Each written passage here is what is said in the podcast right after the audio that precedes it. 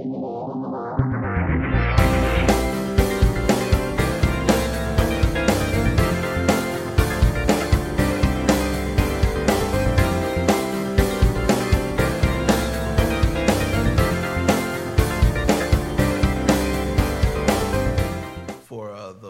that we get to share together in the Word, I want to talk a little bit about everybody goes to the well. Everybody goes to the well. One moment.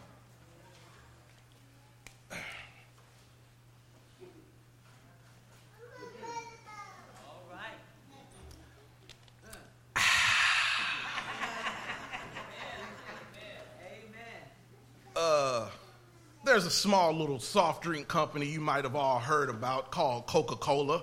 Really on the edges of the fray, not really well known, but they had this advertising campaign in 2014, and it was called the Ah Effect.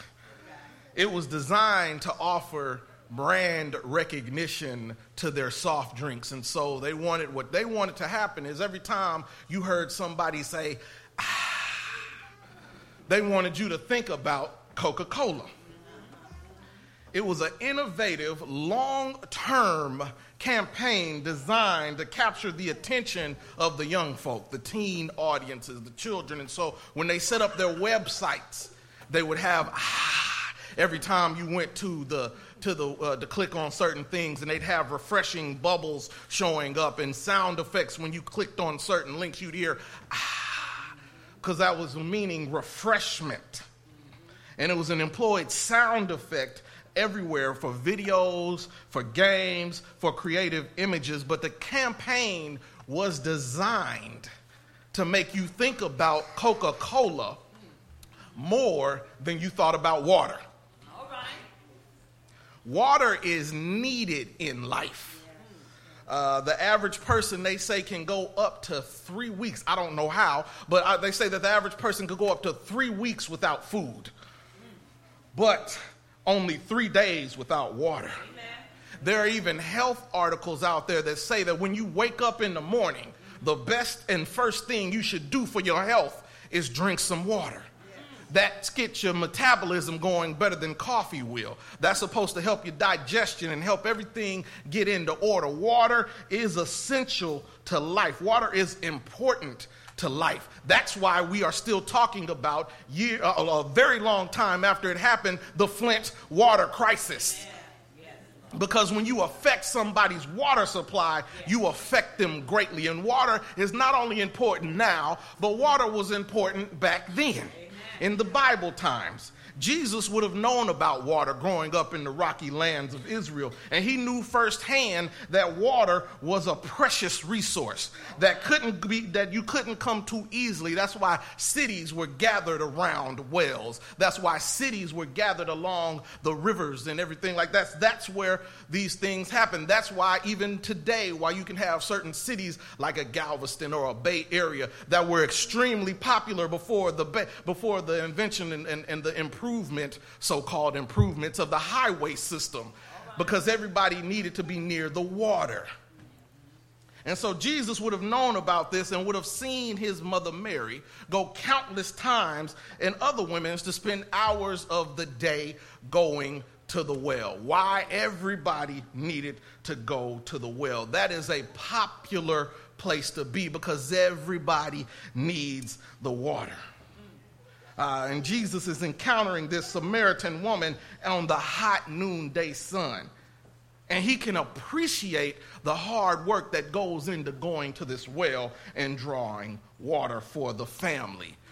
Though the, in those cultures, it was, it was primarily the, the working woman, the matriarch, that had to go to the well to draw up water several times a day so that people could cook and clean and, and bathe. And so this water was, if, if there was a well nearby, it was going to be frequented over and over by these people. And so Jesus encounters this Samaritan woman carrying heavy water, or going to carry heavy water. One pint of water weighs about a pound. Five gallon buckets can equal 40 pounds. And a woman would have had to go to the well several times a day to meet the demands of the family. So it didn't matter if you were rich or you were poor. Everybody had to go to the well. It didn't matter if you had all kind of education and a bunch of letters in front and behind your name or if you could barely spell your name. Everybody had to go to the well. The well was a meeting place for the people. The people that had to go together they met at the well. And so this, this woman this samaritan woman count, encounters the savior at sychar jesus is headed to, uh, uh, leaves Judea and he's headed to Galilee. And he's leaving to avoid a popularity contest between himself and John. Oh, can you imagine that? Two leaders in the faith deciding that we don't need to compete, but we ought to work together. And there's a whole bunch of places out there that need to be uh, conquered, and let's spread out so that we can do what we need to do. Can I make it plain? Uh, there was a, a, sociological study done the, by a professor at the University of Houston on the Houston metro area and everybody that goes to church. And at the time that he did it, the Houston metro area had about 5 million people in the area. Amen. And you would wonder how many of those people would go to church. I'll tell you 400,000. So there were 4.6 million people in the city of Houston that were sitting here and not connected to any kind of church. That would tell us that we got some work to do as pastors. That would tell us that we have some work to do as Christians. That would tell us that we have some work to do as people if there were 4.6 million at the time of this that weren't connected to a church. But instead of them not being connected and people going after the 4.6, we fight over the 400,000. Don't go to this church, go to this church. Go ahead and leave that church. We got the better minister of music. Oh, we got the better preacher. Oh, we got the better uh, child care representative. Instead of trying to figure out what could we do to reach out to the 4.6 besides saying they need to come out from among them and they need to get Jesus and find their way to us. Instead of going out to those people and trying to bring them in, we fight over the people that are already in the church. And so Jesus decided to move on so that they could stop comparing him to John the Baptist and they could stop comparing his ministry to John the Baptist's ministry. And he made contact with this lady at the well. And the Samaritan, the Samaritan woman comes and asks him, or no, the Samaritan woman comes to the well for water, and Jesus asks him for the water. Her, her response is he wants to know, she wants to know why a Jew is even talking to a Samaritan. Uh, something I learned in, prep- in prepping for this message, and I didn't realize it until now, that the Jews and the Samaritans were not always on the best terms. That was known, but what I did not know is that the Samaritans were also descendants of the Israelites. Uh, the text says that the Samaritans were the Israelites, but they got conquered at one time by the Assyrian Empire. First Chronicles 5 tells us that the tribes of Reuben and Gad and half of Manasseh were deported. They were deported and sent away, even though they were a part of this land, they were deported and sent away.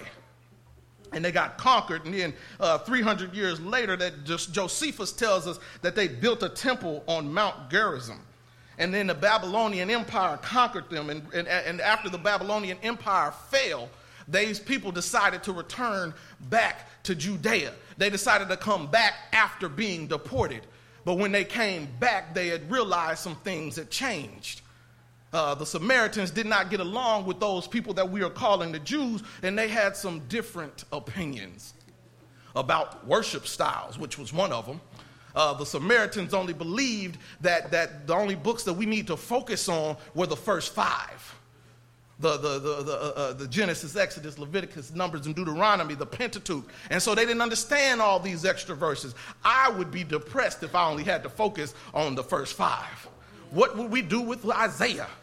I, I don't know if I could not, I, I need to hear sometimes uh, uh, uh that they that wait upon the Lord shall renew their strength. And mount up in wings as eagles and run and not be weary and walk and not faint. I need to hear some of that. I need to hear some of these psalms. I will bless the Lord at all times. His praises shall continually be in my mouth. My soul shall make a boast of the Lord. The humble shall hear thereof and be glad. Oh, magnify the Lord with me and let us exalt his name together. I need to hear some of that. And so, what you had with these Samaritans and the Jews was sort of a traditionalist view versus a modern view.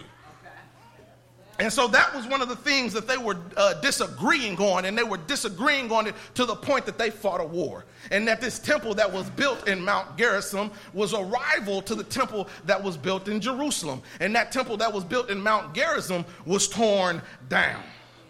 And so then you have these people who are still arguing about worship styles, still arguing about how they think church should be, still arguing about who they think should sit in the pulpit.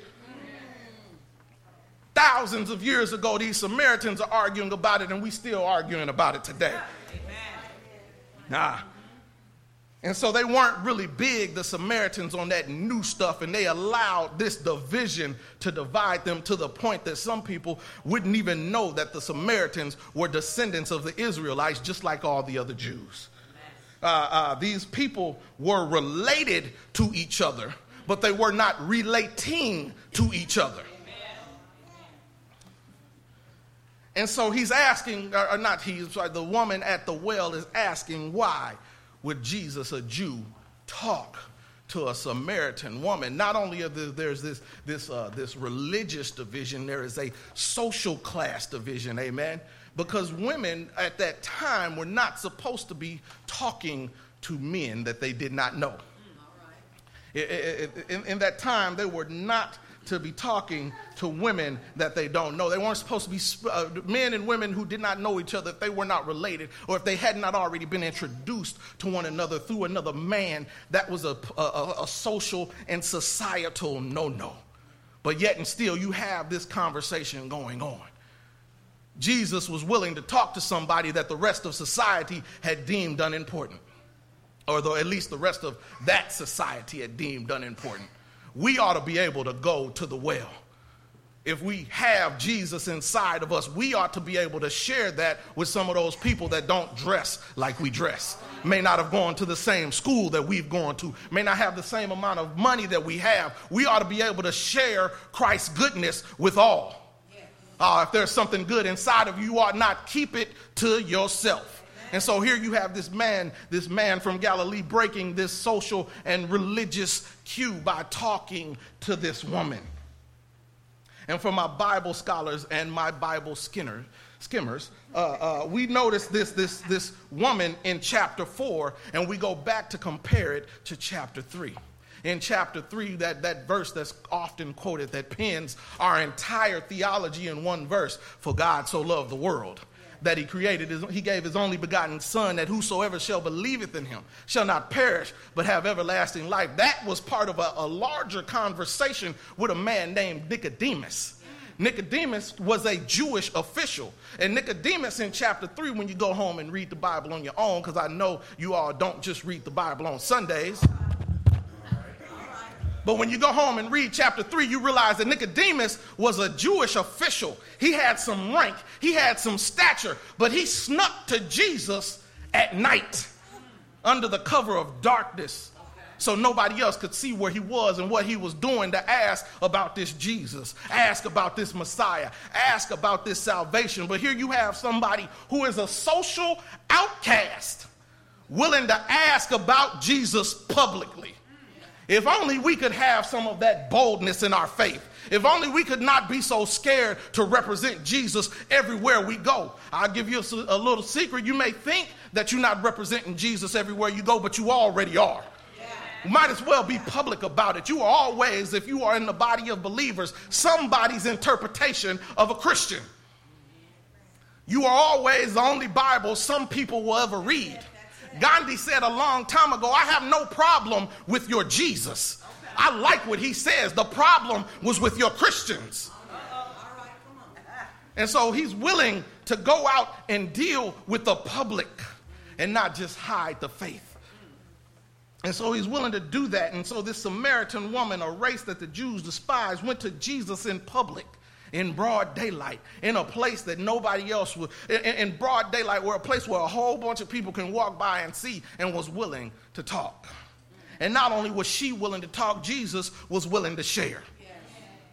Uh, and so we have this contrast. We have Jesus contrasting the liquid water with the living water. Uh, this liquid water must be drunk often. You drink water, you're going to have to take another drink soon again. There's no one sip that'll be good for the rest of your life. But this living water, once you partake of that, you will never thirst again. Only what you do for Christ will last. Kings and kingdoms will pass away. Presidents will come and go. Oh, God, please help me, Jesus. Presidents will come and go. Mayors will come and go, but the word of God will stand forever. You can't remember what you ate for lunch last week, but 2,000 years ago, a man hung, bled, and died for your sins and got up on the third day and rose again with all power in his hands. There's a reason this is the best selling book of all time. And so we have this living water that he's trying to offer to him. And there's the revelation and the action, and then for the revelation, there's a reaction. She hears about this living water, and now she wants it. She has a desire to find it, and, and it's good that she wants that living water. Because that living water is constantly moving. Stagnant water is a breeding ground for organisms and parasites. We always talk about this, this these mosquitoes, and, and, I'm not from Texas. Me, this ain't part of the, the, sermon. I just need to understand. I'm not from Texas. I'm from Indiana. Okay. What are y'all mosquitoes eating? I don't understand. I've never had to slap a mosquito twice until I moved down here. They shake it off. Oh, I'm good. What's the, that's all you got? But stagnant water is a breeding ground for mosquitoes and parasites. So you want this living water that is constantly moving. If any man be in Christ, he is a new creature. All the old things are passed away. And so this living water is constantly welling up inside of you. Amen. And so it's a, we want that living water. And now when we got that living water, he's also con- uh, contrasting still. We still talking about worship styles. He contrasts that real worship with ritual worship. Uh, says to worship him in spirit and in truth. The root word for worship comes from worth. And so when you are worshiping something, you are literally saying how much it is worth to you. We can say we worship something. We can say we love something. We can say we can believe in it. But there's an old statement. Uh, I, I, grew up uh, in, in, Indianapolis, Indiana, under Bishop T. Garnett Benjamin. And one thing he used to say all the time is, is I can open up your checkbook and tell you what you worship. Where are you spending your time? Where are you spending your talent? Where are you spending your treasure? What you spend most on is what you worship. And we've gotten to the point sometimes where it's ritual. We say things and we do things and we not necessarily believe it. It's just ritual. We do it over and over again. And so he's asking, he's talking about worshiping in spirit and in truth. Yes, yes. We ought to have a real, authentic relationship with God. God is always being real and open with us. It's time we ought to be real and open with Him. Ah. And so he has this command. And this command that Jesus gives, let the church say command. command. Uh, the command is go get your husband. And the command is responded to by concealment. Her concealment is that she says, I don't have a husband. Okay. And then Jesus goes on to say, You are correct that you don't have a husband. You've had five and the one you with now ain't your husband. Now, allow me to stop right here because I've been a victim to this and I've probably victimized others to this. There's, there's been some research done on this. This is not talking about sin.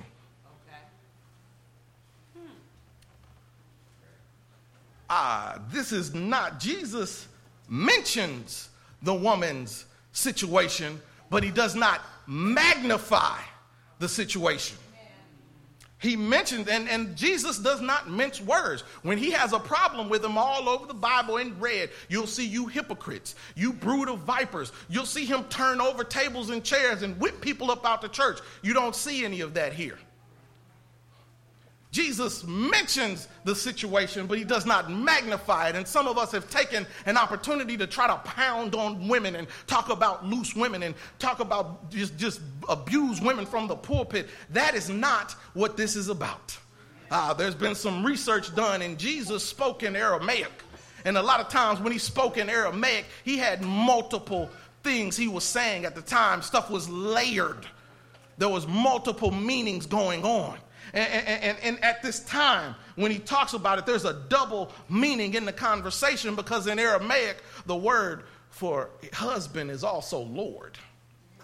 And so he tells this Samaritan woman that you've had five lords, and the one, the Lord that you're with now is not your Lord. Uh, he's talking to a Samaritan woman, and while we've tried to make this a marriage conversation, this is actually a political conversation. Uh, because the Samaritans, when they used the word for Lord, they talked about who was ruling over them politically. And so when you tell a Samaritan woman that you've had five lords and the one that you're with is not currently your Lord, the Samaritan people had been captured and conquered often and deported. Captured and conquered often and deported. And so they had five rulers to be exact. They had the Babylonians ruling over them for one time, they had the Persians ruling over them for another time, they had the Greeks ruling over them for another time, and then they had uh, the Jerusalem based. Uh, Persian, Greek, Babylonians, Assyrians ruling over them as well. And then this time, at this time, they have the Judeans ruling over them, who are also being ruled over by the Romans. Uh, so when you tell them that they've had five lords, they're talking about the Assyrians, the Babylonians, the Persians, the Greek, the Jerusalem based ones, and then the Romans. Because during this time, they, everybody was under the Roman rule. Uh, that is why they didn't want Jesus getting out, the word about Jesus getting out, because when people were looking for a savior, they were looking for a militaristic savior. They were looking for somebody to overthrow the Roman government. And so here we are thinking that we're talking about a woman's past, but he's actually talking about the history of Samaria. Amen. Lights. Amen. I just, I have a, uh, uh, uh, as some of y'all will get to know, I, I have a problem when we use certain passages to beat up on women. Like the woman who's caught in adultery. How do you get caught in adultery by yourself?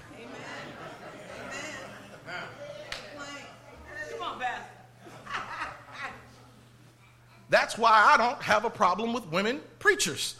I'll say it again. What is the gospel? That Jesus was born of a virgin, suffered under Pontius Pilate, crucified, dead, and buried. On the third day, he rose from the dead again. And so when we go to the scripture, there's a woman there that knows he's born of a virgin. There's a woman that knows he suffers under Pontius Pilate and is crucified, dead, and buried. And on the third day, he rose from the dead. It's women that go to the tomb and find the angel with the empty tomb. And they are told to tell the disciples so I, whenever I come, I come across a scripture that I feel like needs some extra clarification, I'll spend some time there. Ah, and so we have that correction, and they, they've had five rulers. And the, the, the, the, sixth ruler is not actually their ruler, it's ruling through somebody else. And this double meaning. And then there's when we have this correction, we have the response to correction is cleverness. Ah, she attempts to change the subject you must be a prophet. Ah, but flattery should not distract us from our work. Compliments should not keep us from doing kingdom business. Ah, and so she, there, there's confusion still in, in verse 20 where she goes on to ask, uh, uh, still talking about worship. Still talking about worship. Jesus, and he says that you must be a prophet and talking about our ancestors worshipped on this mountain. That's the Mount Gerizim. Uh, but you Jews that said that the place must take place, uh, the, the, you Jews claim that the place where we must worship is in Jerusalem. still arguing about real, real versus authentic worship.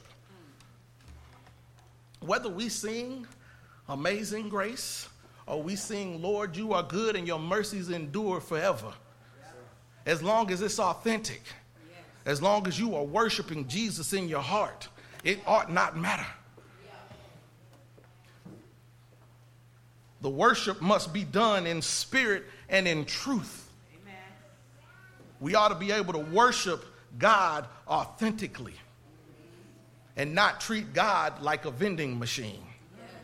Not treat God like some menu at Luby's. I'm going to have some of this. I don't like that. Who made that? How long has that been out? I don't want that. What's the special today? It ought to be authentic. We ought to be able to open our hearts up and tell God what's on our mind, even if we're not feeling Him at the time. God is big enough to create the universe. Speaking worlds are formed. I think He can handle your bad day. So we ought to worship Him in spirit and in truth. And that authenticity also does not prevent us from going to church.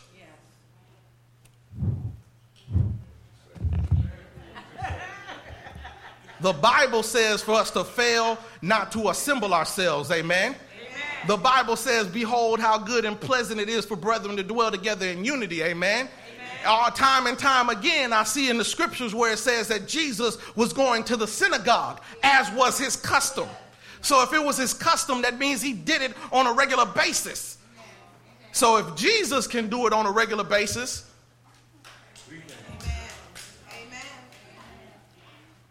So true worship, though, is not where how, is about how we worship God. And God must be worshiped in spirit and in truth. The argument is not about the sight. The argument is not about the style. The argument is not about who's up front and who's in the seats. The argument is about how you are supposed to worship God. And so she acknowledges, Jesus says the worship is not where, not where, but how. And God needs to be worshiped in spirit or in truth, and neither site, whether they are arguing about Jerusalem or Jer- Jerusalem, is the true thing. Uh, and, from this clarification over the confusion, we have conversion. Uh, the woman says, he tells them that every, she, the woman says that she knows that when the Messiah comes, he's going to spread all of it out explain all of it out, I'm sorry, and set everything straight. And he tells her that I am the one you've been waiting for. And she acknowledges Jesus as the Messiah. That didn't take long.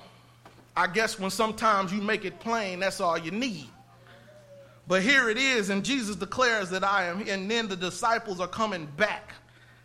And they're surprised to find him talking to a woman, but nobody says anything. And then she leaves her water jar.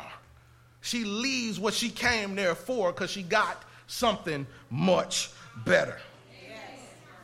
And she says, and, te- and, she says, come see and tell the man who told me everything I've ever did. Could this be the Messiah? Yes. Yeah, that's, that's a model Christian right there. That's a model son and daughter of Christ. That is a model. Once she got the good word, she was willing to explain it to other people. Uh, you all will preach more sermons than I ever will. Yes. I do this for a living. I get me a little 30 minutes on Sunday and about an hour on Wednesdays, and every now and then, if somebody invite me to their three o'clock program, I do it then. But you all, as people of God who interact day to day with your jobs and at schools and at the grocery store and at the dry cleaner and everywhere else will have more opportunities to share Christ than I ever will. And see her, this woman in Samaria, she got it. This Samaritan woman got it and went and spread the word. See and come, come see the man who told me everything I ever did. Could this be the Messiah? And verse 30 says they came out of the town and made their way towards him. It didn't say she had to wait for the right time. It didn't say she had to wait until she got a nice appointment. It didn't say she could she had to wait until she got the church that she was wanting to pastor. She told the way it, that she told it immediately. Uh, when you got Jesus in you, you ought to tell it. You ought to tell it even if nobody says amen. You ought to tell it whether it's 13,000 people looking at you or it's two. You ought to tell it no matter what goes on. And what, uh, what should you tell them? There is a fountain filled with blood, drawn from Emmanuel's veins. And when sinners plunge beneath that foot, they lose all their guilt and stains. They lose that. They, you ought to tell them that there's this man called Jesus who hung, bled, and died for your sins. You ought to be able to tell them that we've been a, a, have an opportunity to avoid death hell in the grave. You ought to tell him that he was there. He hung, bled, and died and got beat up and didn't say a mumbling word. You ought to be able to tell him that he was whipped with a cat of nine tails for us. You ought to be able to tell him that he was blindfolded and hit, and they said, Prophesy, Jesus, which one of us hit you? You ought to be able to tell him that he had this crown of thorns. You ought to be able to tell him that he never said a mumbling word. You ought to be able to tell him that they put him on the cross and said, if you's really the Messiah, come down and save yourself. You ought to be able to tell him that he stayed on that cross because had he come down, my soul, your soul, your soul, all of our souls would have been lost. And you ought to be able to tell him that he died. You ought to be able to tell him that that's not where the story ends. You ought to be able to tell him that early, one Sunday morning, he got up with all power in his hands and rose into heaven. And you ought to be able to tell him that he's coming again. Will you be ready? Won't he make a way for you? Won't he open doors for you? The doors of the church are open and we invite you to come.